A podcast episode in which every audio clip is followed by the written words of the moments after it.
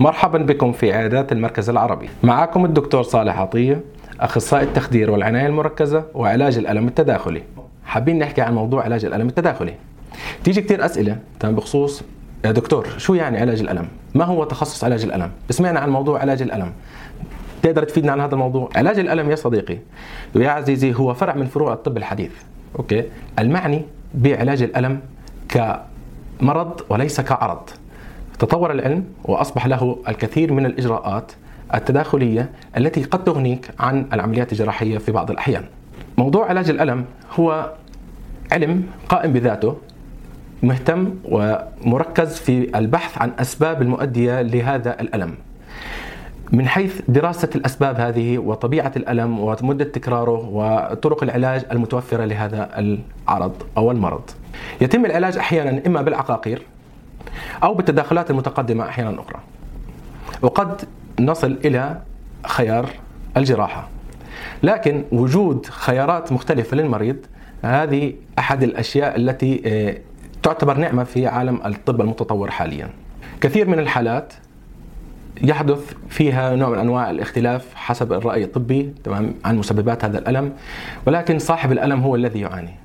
مما يصبح لديه الأسباب المؤدية إلى الاكتئاب أو الألام المزمنة أو حتى آه، أشياء أثرت على حياته الاجتماعية، حياته المهنية، حياته اليومية بشكل عام، وهذا شيء يعني قد يصل إلى إنه المريض يحتاج إلى أكثر من تداخل. قد يحتاج المريض إلى استشارة علاج نفسي، قد يحتاج المريض إلى أكثر من تدخل جراحي أو علاجي. فهون بيكون خيار علاج الألم التداخلي قد يكون الحل المنجي والوحيد في بعض الحالات لإنهاء معاناة هذا المريض وجعل حياته بطريقة سلسة أفضل أحسن وبجودة أفضل ماذا يعني علاج ألم تداخلي؟ هذا الاختصاص يعني بدراسة الألم ومسبباته وعلاجه دون الاقتصار على العقاقير الطبية مش بس أدوية وإنما بعد التشخيص الدقيق لسببه قد يوجد الحل الوسط ما بين العقاقير الطبية وما بين التداخلات الجراحية والذي يسمى بالتداخل والذي يكون عن طريق إدخال إما إبر أو مواد أو أجهزة معينة أو عدة إبر إلى المكان المسبب للألم ونقوم بإدخال المواد العلاجية عن طريقها بدلالة السونار والألتراساوند أو جهاز الأشعة السينية. يتكرر سؤال كثير هل ما تقومون به هو التخدير الموضعي للأعصاب المسببه للألم؟ يعني يا دكتور أنت بتخدروا العصب اللي بسبب الألم؟ صدقا ما نقوم به بحسب ما يقتضيه المسبب للألم. فتارة يكون بحقن المواد المضادة للالتهاب كالمواد الاستيرويدية أو بحقن البلازما الغنية بالصفائح الدموية أو مادة الأوزون الطبي أو المواد الجيلاتينية أو حتى البوتوكس أحيانا أو مواد مركزة تقوم بتحليل الالتصاقات أو باستخدام مادة الكحول الطبي أو الفينول لغلق العقد العصبية وتارة باستخدام أجهزة التردد الراديوية بنوعيها النابض والحراري وهي ما تسمى بالتردد الحراري.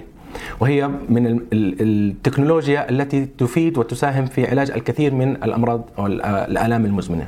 وتارة بتقليل الضغط الحاصل على الأعصاب الطرفية أو جذور الأعصاب والحبل الشوكي باستخدام الناظور أو التبخير أو حتى التسليخ المائي. ال hydrodissection بيجي سؤال أحيانا يعني اللي بتقوموا فيه يا دكتور اللي هو حقن المواد الطبية كما يفعل الأطباء بمختلف الموضوع. شو اللي بيميزكم؟ نعم ما نقوم به بنسبة كبيرة هو الحقن تمام؟ ولكن بدقة متناهية ولكن كيف؟ حقن المواد العلاجية بدلالة جهاز السونار اللي هو جهاز الموجات الفوق صوتية أو الألتراساوند أو جهاز الأشعة السينيه وذلك بمشاهدة مكان الإبرة التي يتم الحقن من خلالها بطريقة خاصة ورؤية انتشار المادة الطبية داخل الأنسجة والأماكن المسببة للألم ما هي الأدوات التي نعتمد عليها في التشخيص؟ نعتمد على جميع الأدوات التي يقوم بها باقي الاختصاصات باستخدامها كأخذ السيرة المرضية الفحص السريري الفحوصات المخبرية والأشعات بأنواعها المختلفة في سؤال يتكرر دكتور مين اللي بيراجع عيادة علاج الألم؟ وشو الأعراض وشو الحالات اللي ممكن إحنا نعملها في عياده علاج الألم؟ على سبيل المثال ولا الحصر؟ هنالك الكثير من هذه الإجراءات. مثل إجراءات لحالات آلام المفاصل والأوتار والأربطة. آلام تجمد المفاصل وسوفان وتجمد مفصل الكتف ومفصل الركبة. كوي الأعصاب المغذية للمفاصل كسوفان الركبة المتقدم والمفاصل الوجهية للفقرات العنقية والفقرات القطنية. والمفصل العجز الحرقفي أو سحب السوائل المتجمعة بالمفصل. الإصابات الرياضية التي لا تحتاج إلى عمليات كتمزق الأوتار والعضلات الجزئي. آلام تشنج العضلات وانكماشها كالعضلة الكمثرية المسببة لآلام عرق النساء آلام العمود الفقري بأنواعه والإنزلاقات الغضروفية وانحسار الجذور العصبية وتضيق القناة الشوكية والمفاصل الوجهية. آلام الحوض كالمفصل العجز الحرقفي والألم العصعصي. آلام الرأس والوجه كالشقيقة والتهاب العصب الخامس؟ آلام انحصار الأعصاب الطرفية؟ كمتلازمة النفق آه، آلام انحسار الأعصاب الطرفية؟ كمتلازمة النفق الرسغي والكاحلي؟ كافة الآلام السرطانية التي لا تستجيب للأدوية المهدئة والمخدرة؟ الآلام الناتجة من تضيق الشرايين؟ آه، الألم العصبي التالي للهربس post herpetic neuralgia متلازمة الألم الإقليمية المعقدة CRPS ألم الأعصاب المزمن الناتج ما بعد الشق الجراحي للعمليات؟ والكثير من الآلام المزمنة التي لا يسعني سردها الآن. ما هو الخطورة التي يتعرض لها المريض؟ هل ما تقومون به خطير يا دكتور؟ صدقا حسب مكان الألم وسببه والحالة المصاحبة له. إضافة إلى نوعية التداخل الذي سيعانيه المريض. فهناك مضاعفات خاصة لكل إجراء. مذكورة في المصادر العلمية قد تحدث وقد لا تحدث كحال تناول أي حبوب أو عقاقير طبية. الاحتماليات واردة ولكن إزالة الألم تستدعي هذا التداخل وفائدة المريض أهم من كل شيء. هنالك نسبة نجاح عالية جدا ودقيقة جدا لأنه ما نقوم به نقوم به تحت دراسات دقيقة ومضمونة من حيث فاعلية هذه الدراسات.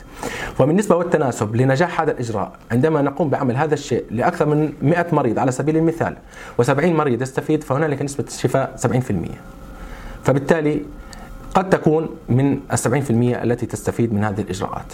وهنالك حالات نعم الاستفادة تكون مئة في المئة ولكن الضامن هو الله.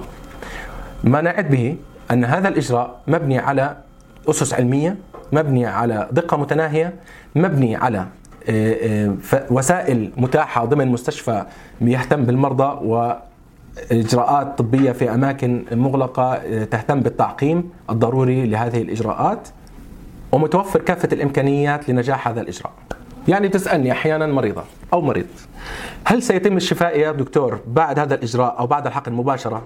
صدقا للإجابة على هذا السؤال محتاج إلى تفصيل وهو كالتالي نوعية الألم الذي تعانيه نوعية الحالة المرضية وهل هناك سبب؟